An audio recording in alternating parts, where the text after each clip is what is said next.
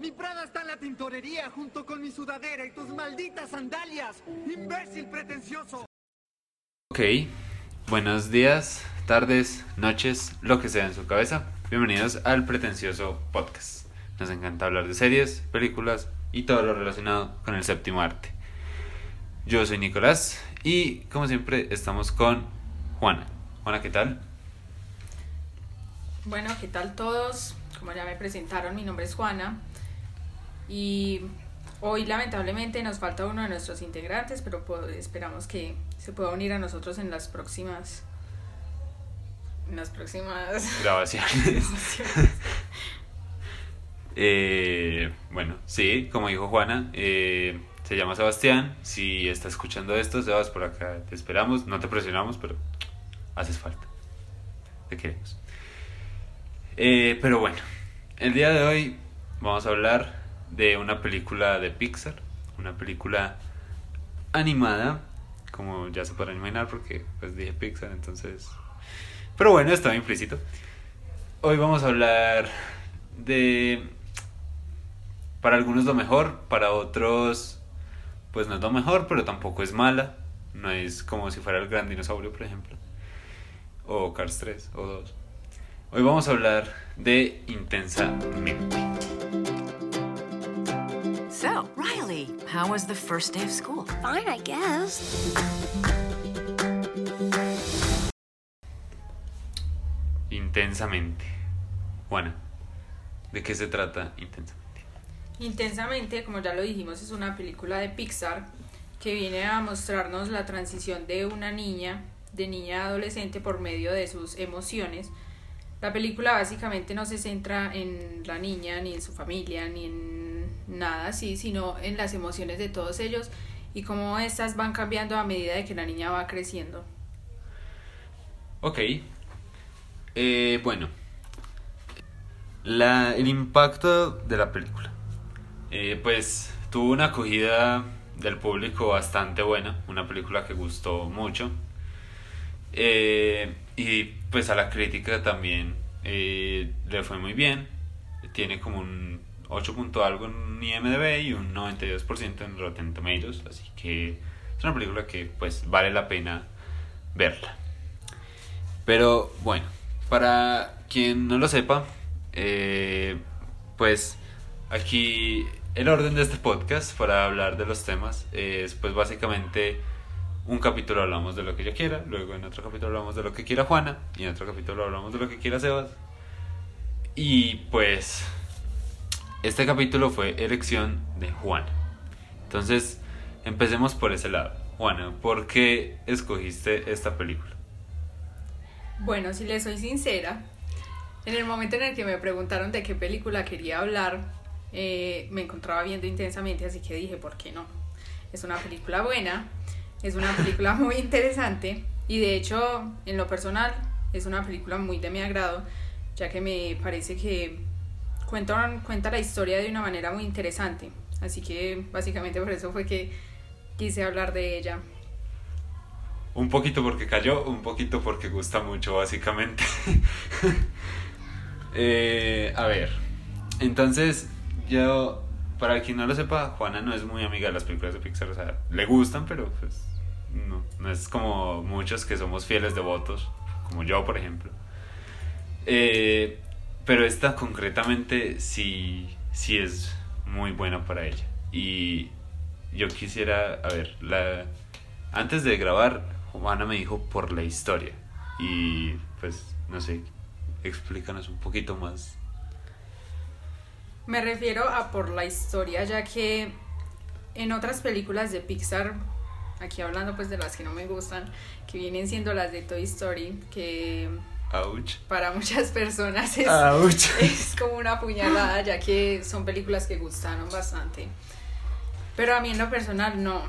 O sea, en comparación a la historia que nos cuenta Intensamente, que nos quiere mostrar... muchos de los cambios en sus sentimientos, en cómo influye los cambios y la vida en base pues a en este caso las emociones de Riley. Entonces Pues yo diría que es por eso, o sea, la historia que tiene esta película es algo por lo que pasamos todos y por lo que nos quieren mostrar como en caricaturas, en muñequitos. Entonces me parece algo bastante interesante, ya que es algo que, por ser una película Pixar, por ser muñequitos, por ser llamativa y colorida, la pueden entender los niños y pues nosotros la podemos como interpretar más a fondo. Entonces es algo muy interesante. Bien, primero que nada tenemos que tener una charla sobre Toy Story, tal vez algún día, pero lo segundo y lo más importante es, Juana dijo la palabra cambio, y es que pues si nos damos cuenta toda la película es un cambio, o sea el primer punto de giro es el cambio de ciudad, es la mudanza. Bueno, y otra cosa, y ya pues como el segundo punto de giro y la historia en sí misma, es el cambio de las emociones, la zona de confort de la que Alegría y Tristeza se deben de mover, que viene siendo como, pues estamos en el cuartel general donde hemos vivido pues toda la vida, porque ellos nacen ahí y trabajan ahí siempre, que no sé cómo, o sea, vivir en el ambiente laboral me da que pensar, no sé si yo sería capaz. Y pues, o sea, el cambio que ellas pegan del cuartel general al mundo que de alguna manera ellas conocían pero jamás habían explorado, es un cambio que me parece muy interesante, y yo creo que eso es de lo primero que podemos hablar, y es como, pues obviamente la película tiene muchísimos personajes y la ambientación es increíblemente bonita, y cómo exploran e interpretan el cerebro es muy bonita, es muy tesa. Entonces hablemos de la ambientación, porque es increíblemente buena. Juana, ¿qué opina usted de la ambientación que la película se manda? Las islas, el cuartel general, cómo entrar a la cabeza de la persona, que es como con un flashback, tipo el viaje, el salto espacial de Star Wars. A ver, empecemos porque durante la película podemos ver que es, pues es muy colorida, demasiado colorida. De hecho, las esferas, cuando vienen a que es como una biblioteca de recuerdos, es una película muy colorida y yo creo que lo que quieren representar es que el cerebro pues tiene muchos matices. Sí, digamos que tiene muchos matices. Y vemos también como al lanzar las esferas a este vacío que viene siendo como el olvido, se les quita todo el color. Entonces eso es como una representación bacana. Y respecto a las islas, la manera en la que ponen como lo central de la vida en islas aparte de todo lo demás que viene siendo toda esta biblioteca que ya mencioné, ya que lo esencial viene siendo la familia, para la niña en este caso el hockey, ya que tiene una isla de hockey, y en su mente de niña, al principio la isla de las monadas, la cual desaparece luego. Entonces creo que la ambientación de esta película, como dice Nico, es muy buena, es muy interesante, y le da como el toque para ser mejor interpretada. Bien, a ver, yo sí, obviamente es como las islas definen la personalidad de la persona que las construye con su mente, podríamos decir. Pero, a ver, sí, la ambientación es impecable, pero a la vez fue muy extraño porque, para quien no lo sepa, esa ambientación y eso de vamos a fragmentar la mente en islas, en biblioteca de recuerdos, en el olvido, en esta parte que es cuando ellos entran a este cuarto y se vuelven abstractos, ¿cómo es que se llama? Bueno, digámosle la sala del pensamiento abstracto. Ahí, entonces, esa ambientación fue lo que para muchas personas hizo que la película fuera, y cito, dijeron, la película es complicada, no es fácil de entender, no es como otras películas Pixar tipo Cars o así que que ahí Juana hizo una cara respecto a Cars, ya se podrán imaginar. O sea, entonces la gente decía eso, como esto no es una película tan simple como otra película de Pixar promedio, y digamos que no les disgustaba, pero decían como no, pues yo en vez de ver Intensamente un domingo aburrido, prefiero ver, no sé, pues Un Gran Dinosaurio, otra película Pixar promedio, ya no sé, cada quien tendrá su favorita. Y no sé, o sea, para mi opinión respecto a esto es como, pues parce, más que complicada, simplemente es como de ponerle atención, porque es que, como dijo Juana, esta película hasta un niño la puede entender, es que es, pues, es para como, mayores de 7. Yo diría que es más como no de entenderla, sino de interpretarla, porque obviamente no todos vamos a ver las cosas de la misma manera. Entonces es más como de interpretar las situaciones que van pasando, el por qué suceden y en el modo que suceden. Y cómo eso influye en los personajes. Porque al final, pues, obviamente Riley es la que más sufre toda la película. Es la que toda la película se quiebra, toda la película está cantando el comercial de un dentrífico, si mal no estoy. Es la que, o sea, obviamente es la que se ve más afectada. Pero yo creo que esa es la esencia de la película, y es lo que ya dijimos, el cambio. Y eso nos lleva a hablar de los personajes, porque esa fue una de las principales quejas que tiene la película, y que, a ver, para mí no es una queja, pero entiendo que alguien se queje, y es las protagonistas. Mucha gente decía que Alegría era simplemente odiosa porque era egoísta, era... bueno, ya entiendo. Los que hayan visto la película entenderán. Y Tristeza, pues, era simplemente inútil, era como una carga que pudo haber sido útil, pero la veían inútil. Entonces, pues, yo creo que mi opinión es muy contraria, pero la voy a decir después para que Juana pueda decir por su parte.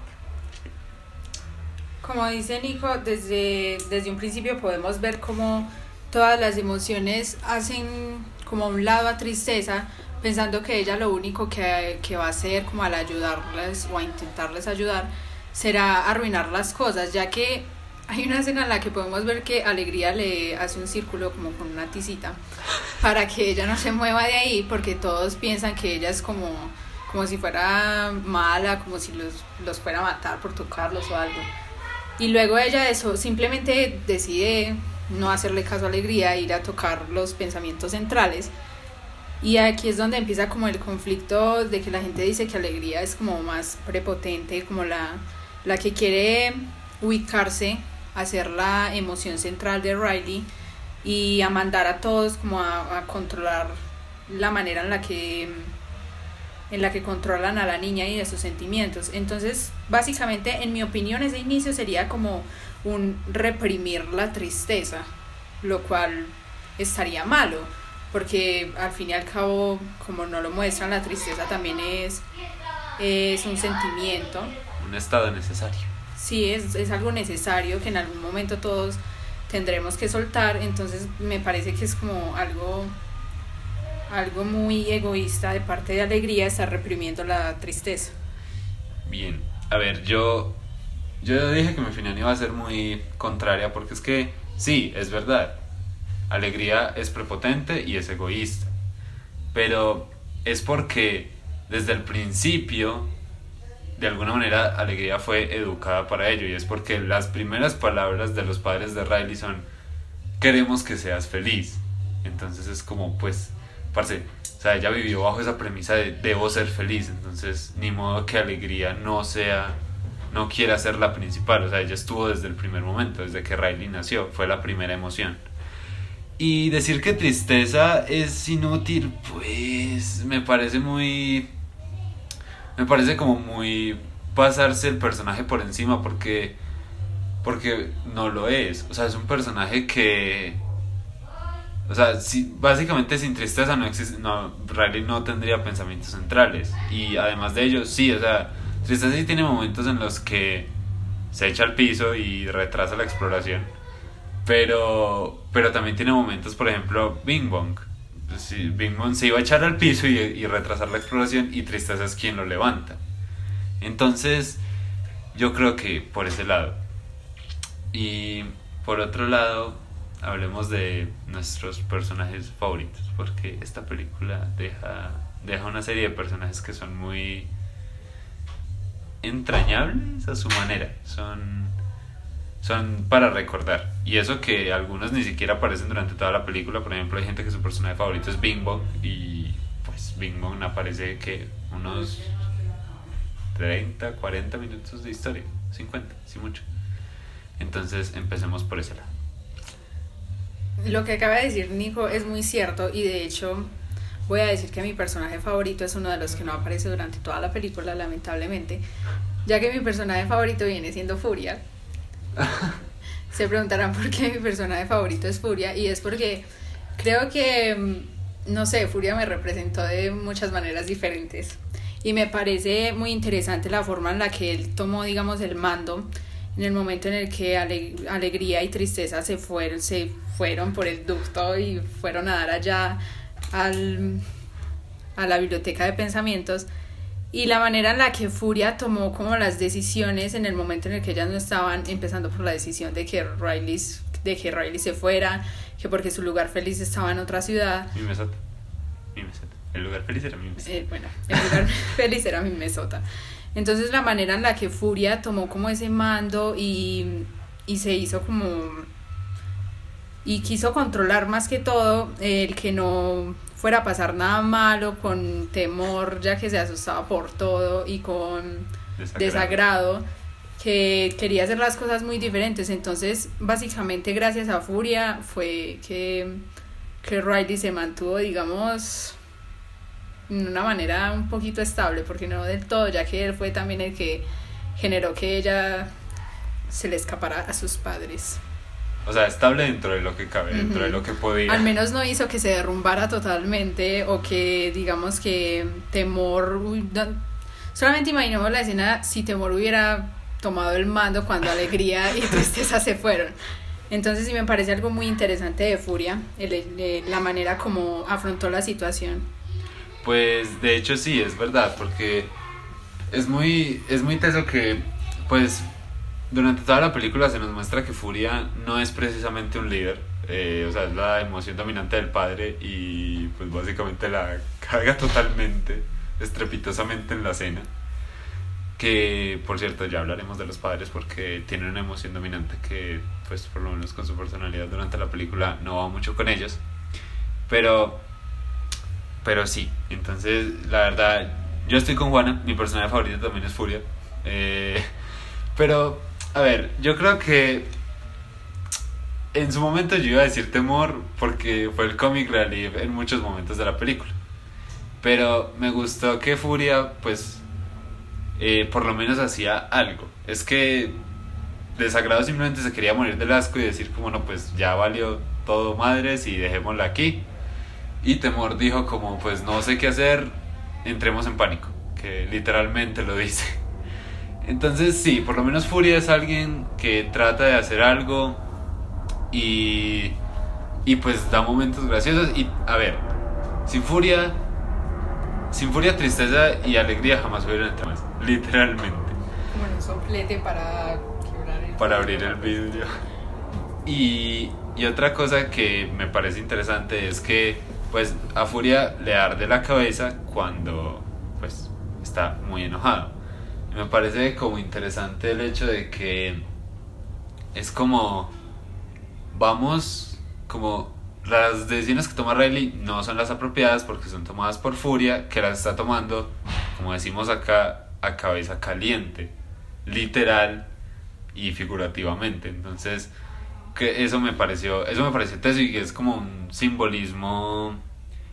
como un simbolismo verdadero, porque a quien no le ha pasado que por tomar una decisión precipitada sale tomando una decisión tan mala como en la película escaparse de los padres. Entonces Yo creo que sí, Furia también podría ser mi personaje favorito.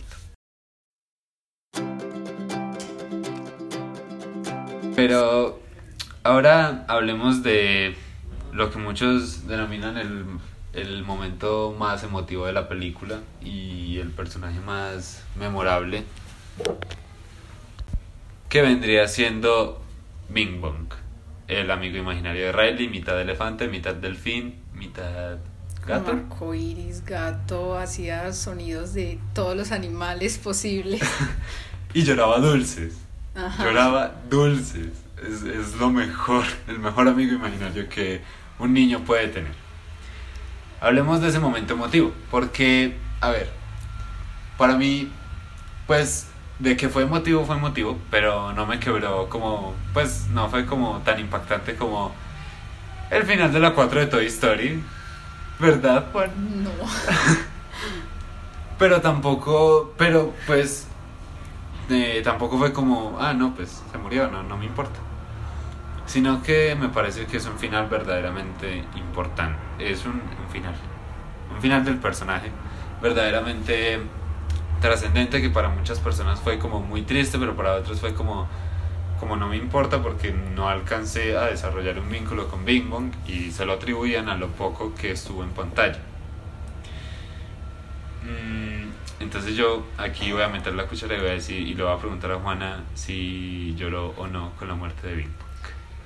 Pues no voy a decir que lloré porque no lo hice, pero sí fue un momento sentimental al ver que él lo que hizo fue ayudar a Alegría y a Tristeza durante todo el camino, hasta el punto de prácticamente sacrificarse para que ellas pudieran llegar otra vez a Riley.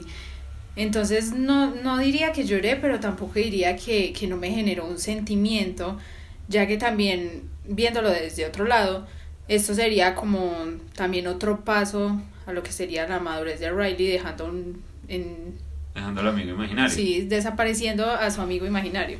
Que de hecho es algo que, pues, aprende con el pretencioso. En el psicoanálisis se refleja, y es que los niños, Freud los describe como seres con esquizofrenia por naturaleza. Y en eso entra la creación del amigo imaginario, y él define la madurez como la muerte de lo que él denomina un alter ego, porque él dice el amigo imaginario es el reflejo de lo que el niño quiere llegar a ser, ¿cierto? Es así. Sí, sino que estoy pensando en que, según las palabras que acabas de decir, creo que yo todavía no he madurado. Ah, ¿todavía tiene amigos imaginarios? Sí, pero no voy a hablar de eso. Ah, bueno. Bueno, de todas maneras el podcast no es para eso. Ayúdenos a compartir esto para pagar una terapia o una maduración, porque créanos, los dos la necesitamos. A ver, por mi parte yo diría que no fue como ya dije, a ver, no fue un momento que en mí pues me puso frívolo, como no me importa, pero tampoco fue un momento que yo haya dicho como pues no me causó un impacto grande y todo esto. Pero sí es cierto que, y yo creo que esta parte sí vale mucho la pena analizarla, y es cómo Bing Bong se olvida, porque si nos damos cuenta, los pensamientos a largo plazo que llegan al abismo se demoran, o sea, se quedan ahí incluso días, y ella se demora en olvidarlos, pero Bing Bong se deshace inmediatamente. Y yo personalmente quiero creer que esa decisión no es arbitraria, no es como por decir, no, es que necesitamos volver los cenizas ya mismo para que la gente llore, sino que yo creo que, pues, en un niño, pues, en su sano juicio, yo creo que el amigo imaginario es así, se olvida de un día para otro, o sea, se va dejando de lado como Bing Bong. Y un día cualquiera simplemente se olvida, y uno ya ni siquiera se acuerda que tiene un amigo imaginario. Entonces, por ese lado, pues creo que merece la pena como que vean la película y traten de darnos sus opiniones. Nos las pueden dejar en los comentarios, creo que en Spotify se pueden dejar comentarios en los podcasts.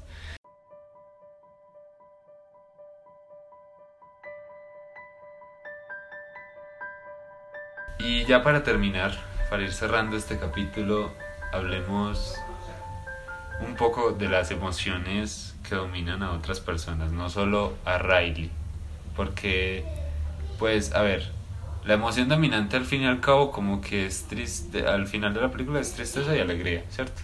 Es como el equilibrio entre las dos. Eso ya no es como mi objetivo es ser feliz, sino mi objetivo es, pues... Porque de hecho lo muestran en los pensamientos centrales que al final quedan siendo la mitad amarillitos y la mitad azulitos. Como un yin yang más bonito. Uh-huh. Entonces al final Riley logra como ese equilibrio y de alguna manera pues ya tiene dos emociones dominantes. Pero de ahí en adelante en la película y en las escenas postcréditos nos vamos a dar cuenta de que hay personas que tienen una emoción dominante. En el caso del padre es la furia, en el caso de la madre es la tristeza, en el caso de la amiga gomela del salón es desagrado, ¿cierto? Uh-huh. No, pero no es la amiga gomela, es la que es como emo. Bueno, la que se quedó en el 2000 y uh-huh. sigue siendo emo, como si eso todavía fuera de moda. Pero My Chemical Romance es muy bueno, escúchenlo. Y también nos muestran un gato y un perro, pero creo que esas no vienen mucho a cuento. Entonces hablemos por ese lado. ¿Qué puede significar que una persona solo tenga una emoción dominante? Hay personas que lo toman como el hecho de que... de la personalidad de cada quien, pero yo diría que no sería así, ya que como dijo Nico, en el caso del papá lo domina la furia, pero podemos ver que el papá en el único momento en el que se comporta como de este tipo es en la cena, y eso que porque estaba como en su planeta, entonces no supo nada más que hacer sino simplemente explotar y ya. Y en el caso de la mamá también, porque la dominante es tristeza y no sé, la mamá no genera como un sentimiento de tristeza ni nada parecido. Entonces yo diría que el hecho de que tengan una emoción dominante es simplemente para mantener un orden entre ellos, y no sé, como por el hecho de la etapa adulta en la que están, ya que como podemos ver Riley no define todavía bien cuál es esa emoción, o no sé si simplemente se vaya a quedar con sus dos emociones, pero yo creo que sería así más por la etapa por la que está pasando. Otra cosa que me parece como graciosa, y quiero ir a la escena postcrédito de la amiga del salón, y es que de alguna manera al final sí, la emoción de ella es desagrado, pero las emociones expresan que ella es como insegura, como... sí, como que sí, es súper callada, súper fría, pero detrás de todo eso es una persona que es insegura, que siente que si habla, la embarra. Uh-huh. Entonces, yo siento que... a ver, yo siento que hay como dos opciones, y es como... que esa emoción defina cómo esa persona intelectualmente afronta las cosas. Por ejemplo, el padre, yo digo que es furia porque, como dijimos, furia piensa a cabeza caliente. Entonces yo digo que el padre, su emoción es furia porque el padre es como, no porque sea una persona con ira iracunda, sino porque es como una persona, actuemos rápido, inmediatamente, que de hecho en la cena se muestra de una forma súper cómica. Que es como, actuemos rápido, que si no se nos sale la situación de las manos, casi de una forma impulsiva, pero no de una forma como tan iracunda. Y la madre, yo digo que es tristeza, pero nuevamente, no porque sea una persona triste, no porque sea una persona depresiva o lo que queramos creer, sino que es como porque es una persona racional, que piensa más las cosas, y pues como ya dijimos con tristeza, se detiene. Si tiene que llorar, llora, si tiene que reír, ríe, pero se detiene, piensa, analiza la situación y dice como, vamos a hacer esto. Es como un pensamiento rápido, un pensamiento... Y la amiga, pues yo diría que es como desagrado, porque es como... porque si vemos toda la película, todos los desagrados que hayan, es como evadir, como salgámonos de aquí lo más rápido posible, vámonos, esto no nos incumbe. Entonces yo digo que la amiga es desagrado por eso, porque es insegura, entonces dice como es mejor hablo poco porque no quiero dar mucho la nota, no quiero que la gente piense, simplemente demos una respuesta rápida, un sí o un no, para que no nos vayan a molestar o alguna cosa. No sé pues como qué tan probable sea eso.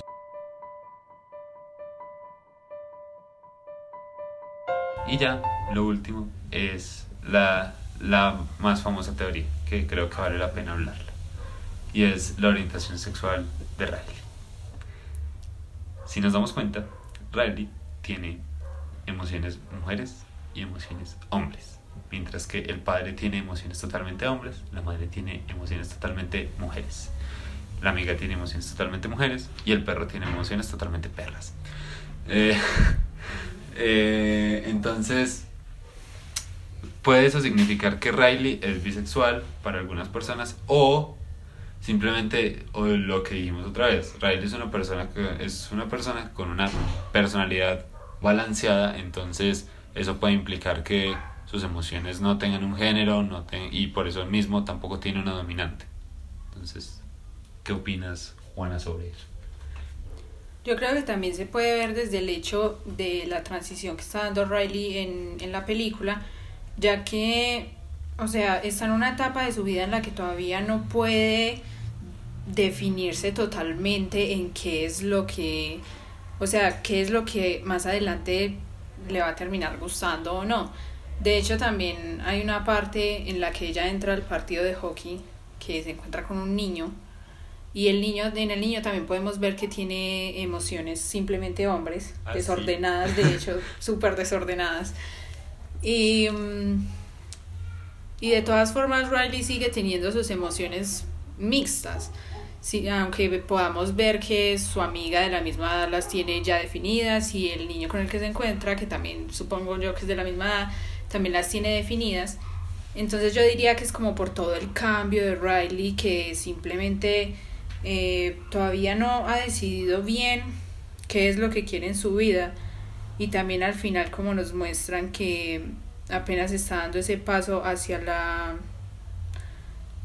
juventud, de pasar de niña a ser joven.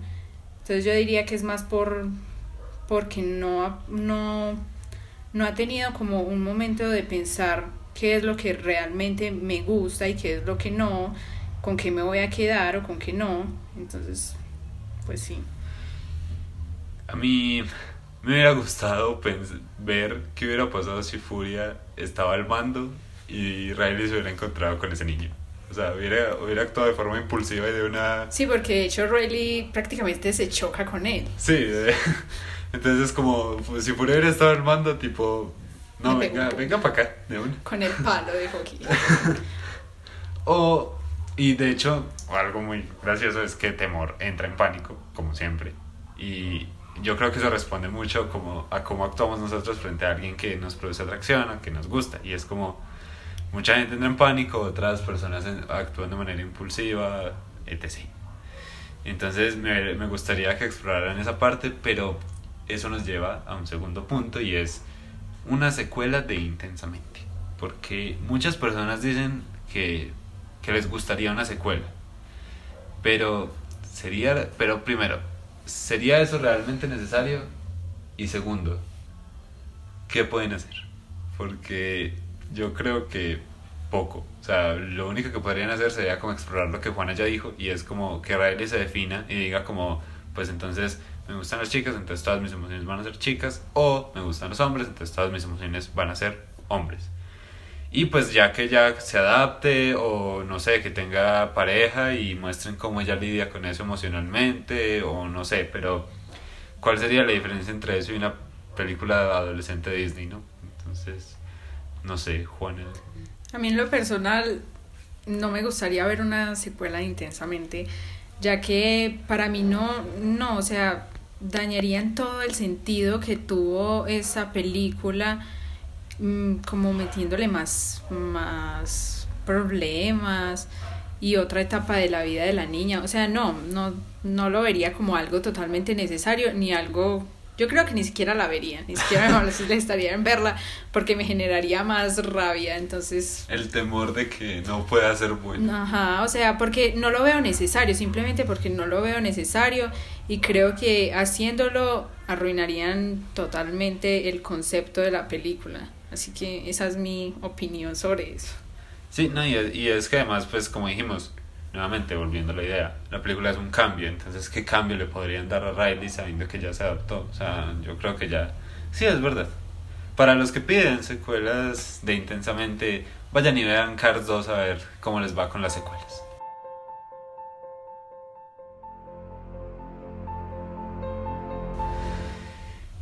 Pero, bueno, eso fue nuestro capítulo sobre Intensamente, una película que nos gusta bastante, que impacta fuerte entre nosotros y pues que vale la pena ver. Y pues a lo mejor si alguien, a lo mejor yo siento que alguien que es psicólogo incluso podría como disfrutarla todavía más por ver cómo representan la mente.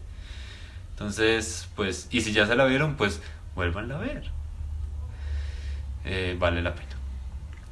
En fin, recuerden que El Pretencioso nos pueden encontrar como El Pretencioso Podcast en todas las redes sociales, en Twitter e Instagram. Por el momento estamos trabajando en la página de Facebook, que sinceramente nos da pereza y no sabemos si Facebook se usa todavía en 2020. Y también recuerden que estamos en Spotify, Apple Podcasts, Google Podcasts, Catbox, Spreaker, iVoox, etc. y más aplicaciones. Y pues nada, no le vamos a dar calificación a la película porque pues no es como que acabamos de botar una bilis de 37 minutos para resumirla en un número. Entonces, pues, no somos de ese tipo de gente. Y nada.